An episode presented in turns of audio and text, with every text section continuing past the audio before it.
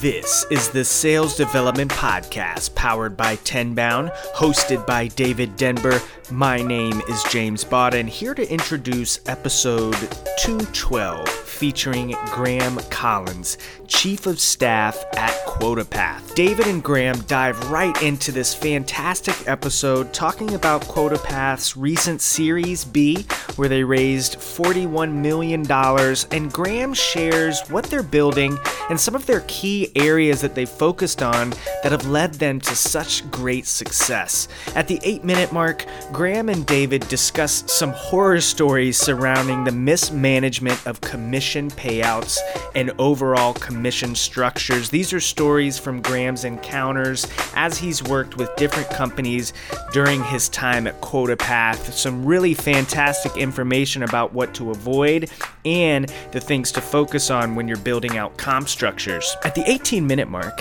David and Graham discuss the power of building a personal brand and building relationships alongside that brand and how that can turbocharge your career.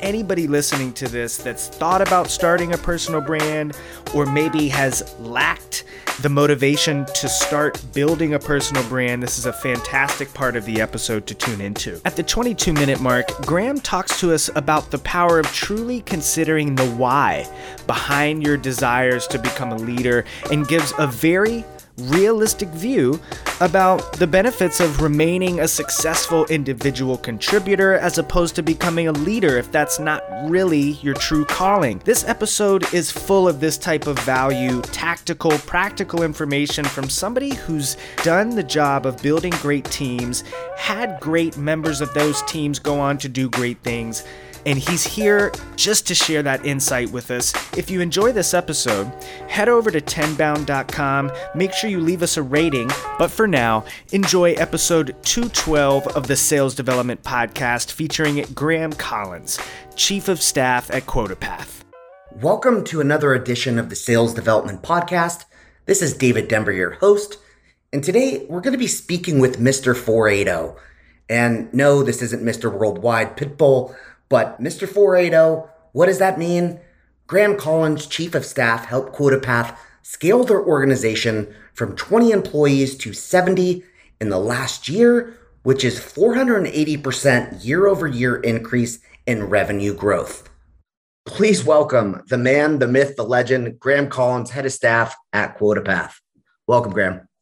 Hi there. Happy to be here. Yeah. So first and foremost, let me take a step back. I just want to congratulate you and the QuotaPath team. Know that you ended up receiving your Series B. I think it was roughly 41 million, you know, a few months ago. So congratulations on your continued growth.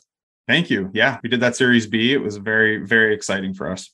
No, absolutely. So like let's kind of get into the nitty gritty of things. I mean, you know, correct me if I'm wrong, but QuotaPath, it's a commission tracking and compensation you know, management platform. Is that right?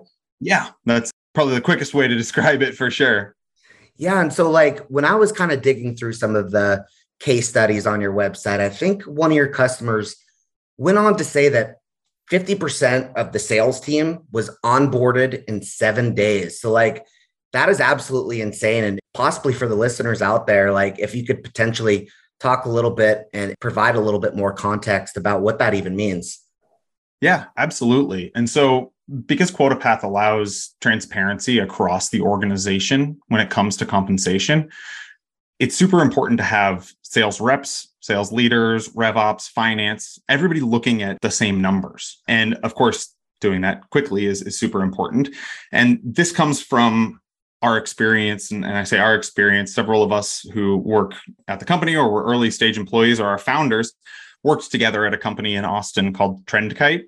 And we were using outdated software. We were using Excel spreadsheets, trying to calculate commissions and trying to analyze this and make sure that everybody knew how much they were getting paid and realize that that's a real issue in the industry where reps work very, very hard, whether it's your SDRs or your AEs or your sales managers. Everybody's working to try to get these commissions, but then it's kind of a black box. They don't know how much they're going to get paid until a paycheck arrives in their bank account. And so we wanted to provide that transparency. And so when you say onboarding in seven days, that's taking from a spreadsheet or taking a paper document that lays out a compensation plan into our software rolled out to the sales team so that they can see their earnings in real time within about a week. Wow, that's insane. You know, from personal experience, I mean, I've been on many sales organizations where I've had to, you know, it's kind of embarrassing, right? Where you almost have to reach out to your manager and say, hey, like, you know, for my commissions last month, what happened here? And then they tell you to ping HR, and then HR or whoever's going to be running, you know, commissions it becomes one of those things where it's like then you have to follow up with your sales manager and it just gets a little bit sticky and a little bit uncomfortable so i think this is absolutely phenomenal how you've really you know your organization has built out such a cool tool. So kudos to you and the team. Thank you. Thank you very much. So you know one of the things that i found really interesting and i wanted to learn a little bit more because when i saw you post about you know something that you know you and your team used to do or when you were sales development you know the director you really talked about and this was over at trendkite analyzing your sales funnel you know activities that really lead to success down the sales funnel. And i think on your website there's a free tool that you actually help create. And so maybe walk us through a little bit about how that was built how you you know got your sdrs kind of caught up to speed or when you were had your one-on-ones with them what that essentially looked like. Yeah, absolutely. So I believe in this quadrant of motivation. And so on the far left, you have money, and on the far right, you have pride. And at the top, you have public, and at the bottom, you have private. And so what I mean by that is your public money people are the kinds of people who are motivated by driving up in a fancy car or wearing fancy watches or being seen as successful via the amount of money that they can spend on things. And that's not a negative trait by any means. None of these are any better than the others. Your private money people are the ones who go on cool vacations and maybe have a nice house or treat themselves to nice meals, things like that. Mm-hmm. And then you have on the pride side the people who are you know, the, the high the public pride people are the ones ringing the bell or ringing the gong and high-fiving everybody. And the private pride people are the ones who who are really motivated internally on doing a good job and maybe it's a, a quick slack from your manager saying hey great job closing that deal or whatever and so the reason that i bring that up is because everybody is searching to hit a target. Ideally, you know, ideally you have a solid, well-built target. And specifically when you're looking at sales development, more often than not, that's number of opportunities created. Now that may be quality opportunities or just any opportunity, or it may be revenue generated from those opportunities. But each part within that sales funnel, there are conversion metrics, there are number of activities, there are the amount of effort that you put into this sales funnel has results at the end of the day. And so, what I used to do every month was sit down with each one of my SDRs. I ran a team of about 45 people, and I would say, okay, what are your goals? And is your goal money? Is it pride? Do you want to hit your target? Do you want to buy something nice? What is that exact goal? And then we would work backwards. And what that would create is say, okay, well, you want to make $1,000 this month. You're paid $100 per opportunity. That means you need to create 10 opportunities. In order to create an opportunity, it takes you this many meetings. In order to create that many meetings, it takes this many, you know, it, it takes you 50 cold calls in order to set a meeting. And we would work backwards there. And from that, we would create these metrics of like, okay, so therefore, in order to achieve this goal, you need to make a thousand cold calls this month. And then instead of me just going out and saying, hey, your target is a thousand cold calls, it allowed them to own that. And it allowed them to say, the reason why I'm making a thousand cold calls is because I want to buy an engagement ring or go on a fancy vacation or hit my target and get promoted. That's awesome. I think that's so important. And, you know, I've talked on the show a bunch about leading from the front and really understanding your reps' whys.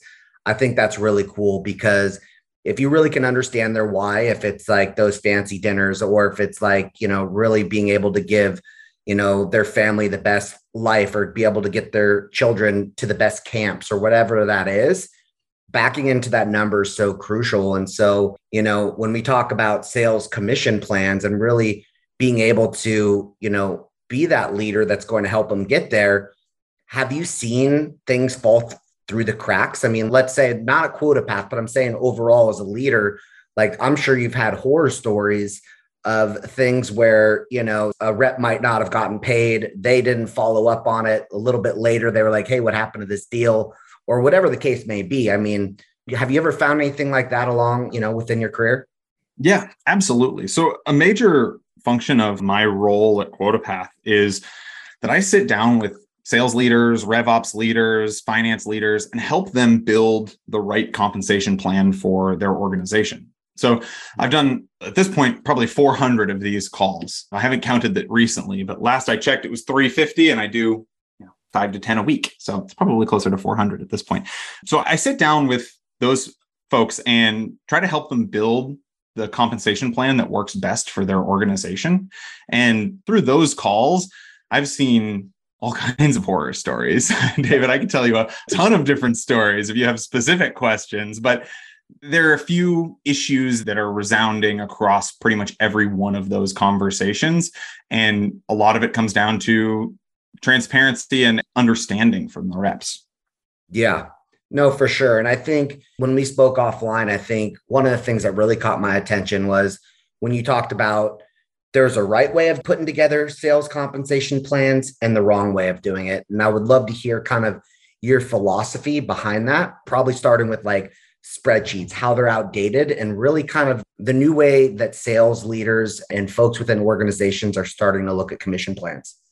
Yeah, absolutely. And first of all, I'll shout out on our website under the resources on quotapath.com. You can see, you can book time with me. I'm happy to meet with anybody if you want to get more specific on this. But really, what it comes down to, and I try to be very QuotaPath agnostic. I try not to think about the commission tracking and the commission calculating when building these compensation plans. I'm more focused on getting the right plan. And so, what does the right plan look like? My rule is that a compensation plan should be simple, it should be logical, and it should be fair. And so those are when starting out and building a compensation plan, shoot for simple, logical, and fair. I'm happy to dive into any of those if you want to hear more about that. That's awesome. And, you know, I think the viewers would probably like to learn a little bit more about this insane growth. This is like, you know, I'm not talking right now because obviously the crypto market's down, but these are like crypto type of like moonshot numbers. I mean, really being able to scale the organization from QuotaPath I believe you mentioned that you worked with some like folks that have moved on over to QuotaPath. They, you know, you've worked with them in your past as well. Is that right?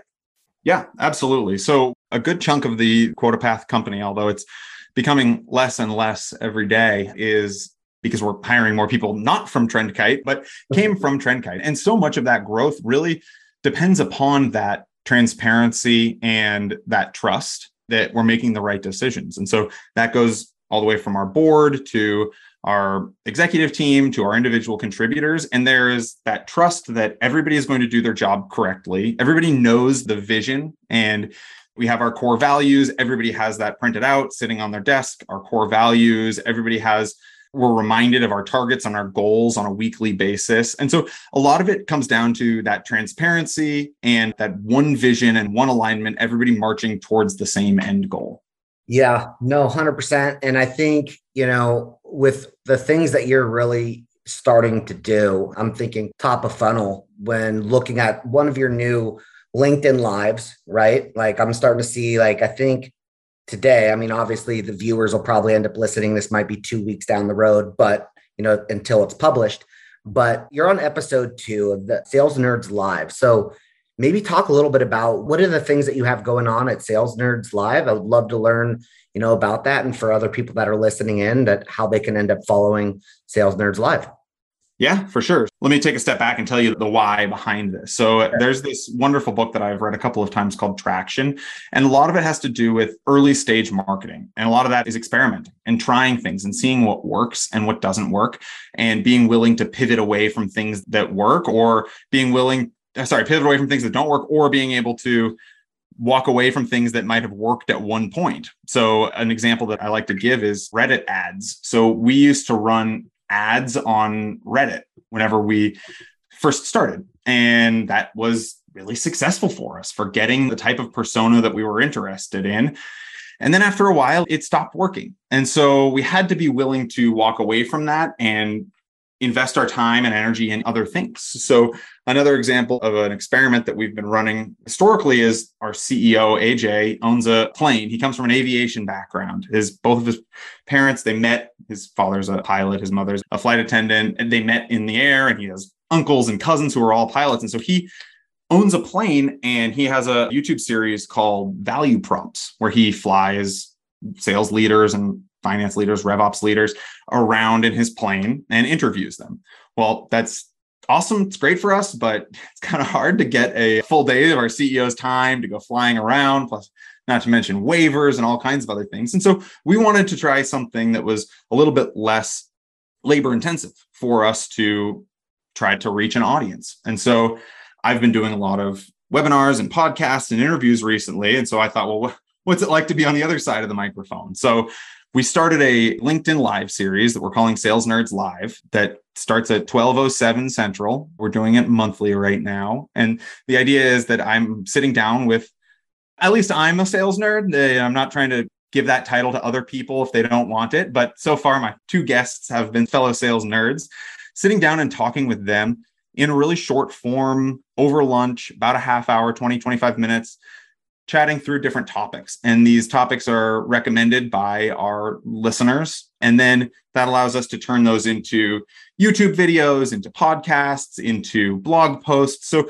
it really gives us a lot of material because I spend so much of my time talking to sales leaders and business leaders, but getting it out of my head is kind of hard, getting it out of my head onto paper. And so having it in formats like this is really valuable. Yeah, absolutely. And I actually I just signed up. I'm excited to kind of check it out, learn a little bit more. You know, I think one of your guests, Jacob Walker, is going to be on head of sales. So Shout out Jacob. He's great. He started as an SDR on my team and now he's making more money than I am working as a head of sales over at a really cool company. That just shows, you know, a testament of like really how you've interacted with, you know, your SDRs as a leader, right? Where you still feel not feel, but like they feel comfortable still engaging with you and being able to you know still have those conversations. And you know i think that's so important for people that you know are tuning in to the show today. It's like how important is it to build your own personal brand and really to just overall be a good person? Because right like you said you know jacob's now you know the head of sales. You've been wildly successful in all your ventures that you've you know been a part of but it's all about relationships. It's all about your own personal brand. So like, can you tell our SDRs a little bit about like how important it is in today's world about personal branding and what that really means today? Yeah, absolutely. This is actually something that I didn't really believe in up until recently. I know that sounds ridiculous. I guess I didn't really put together what I was doing was personal branding until fairly recently. And so I have always tried to leave every relationship and every interaction that I have, whether it's a prospective customer, a colleague, a manager, somebody who reports to me, I always try to both assume positive intent in them. So assume that they're not being a jerk just to be a jerk. There's a reason that if somebody's rude to you or somebody is unhappy with you, there's a reason for it.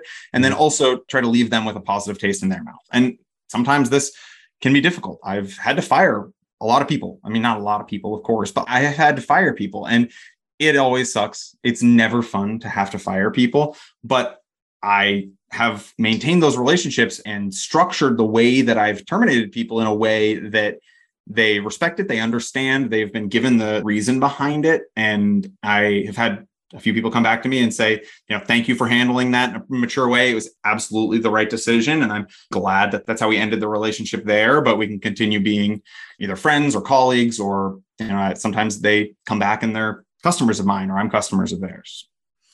Yeah. And I think the really cool thing about you, Graham, is that you're the individual that if you had to have those tough conversations or you did have to, you know, lay off an SDR, you're the individual that goes out and actually helps those individuals get new jobs. So I think that's also really cool where, you know, today a lot of SDR managers or directors, they might not go that far to really help their team get, you know, new jobs if they were laid off. So shout out to you there. Yeah, absolutely. I think that it's very important to make sure that you give people a soft landing. And I can be kind of a nihilist when it comes to sales just because somebody is really, really good at sales at one company or you know, very bad at sales at one company doesn't predetermine whether they'll be good or bad at another company. And there, of course, a little bit of determination, but it's not a 100% guarantee. And so I've been a reference for several people who I've fired where I give reference and say, yeah, honestly, they didn't work out here, but here's why. And here's why I think they will work out for you. I think that a lot of it comes down to not keeping two sets of books, not talking out of both sides of your mouth, being honest and candid with somebody. Totally. And, you know, as we kind of wrap up today, Graham, I mean, total burning topics. Let's talk about a burning topic that you are completely passionate about, where you wake up in the morning and you're like, you know what? This is what I want to be able to help, you know, ingrain in others that people that are really trying to like climb the corporate ladder. In this case, let's talk about SDRs. What would that burning topic be or advice, tactical advice you could be for SDRs that are on the come up? Yeah. Well, at first you were saying burning topic. I mean, big thing for me right now is figuring out how to smoke a brisket properly. But I, as you ask the rest of that question, I realize that's not what you're asking about because I still haven't figured it out. But for me, a big thing that I always like to tout is that more often than not, when you ask people like, what's next in your career for you with SDRs, it's fairly straightforward. I want to go into a closing role, you know, okay. And then what next? More often than not, the answer is management. And oh, I want to manage a team. And I feel like so often salespeople think that that is the inevitable next step. And the thing that you have to go do after you are a closer is, oh, well, I have to go manage a team. That's not the right mentality, I think, that for most people. Most people are not, should not plan on managing teams because it kind of sucks, honestly, man. I mean, I have had every management role that I've had. At least one person on my team is making more money than me. I'm having to work a lot harder than they are. And I get more satisfaction out of seeing somebody else on my team succeed than succeeding myself in something. So somebody I coach them and they close a deal, way more satisfaction than closing a deal myself. And so the thing that comes up so often is when people are like, "Oh, I want to be a manager, I want to lead a team, I want to be a CRO." Really think about that exactly why that is and legitimize the idea that a lifelong individual contributor closing deals making a half a million dollars a year is a not only a perfectly acceptable role, it's more admirable at times because you are contributing substantially more as an individual to an organization than if you tried to be a manager and it, and it wasn't right for you. Such amazing advice on all fronts. I think what you stand for as a leader and really what you're doing over at QuotaPath is so amazing, Graham. Just want to give you, you know, just say personally, thank you so much for joining us at the Sales Development Podcast. It was such a pleasure having you and getting to know you more on a personal one to one basis, bro. Thank you. Yeah, you too, David. It was a pleasure to chat. Yeah. And so, quick note we have some awesome speakers just like Graham coming up next on the Sales Development Podcast. So, please stay tuned and don't forget to sign up for our newsletter to get tactical tips and tricks that can help you and your team crush your quota. So, until next time, this is David Dember signing off. Be well, everyone. Thank you for listening to the Sales Development Podcast, the only audio forum 100% focused and dedicated to sales development. Please be sure to subscribe to the show on YouTube and take a moment to leave us a review on iTunes. Your support makes our show possible. If you are struggling with your sales development program, contact us at tenbound.com for a no obligation exploratory call. Again, that's tenbound.com.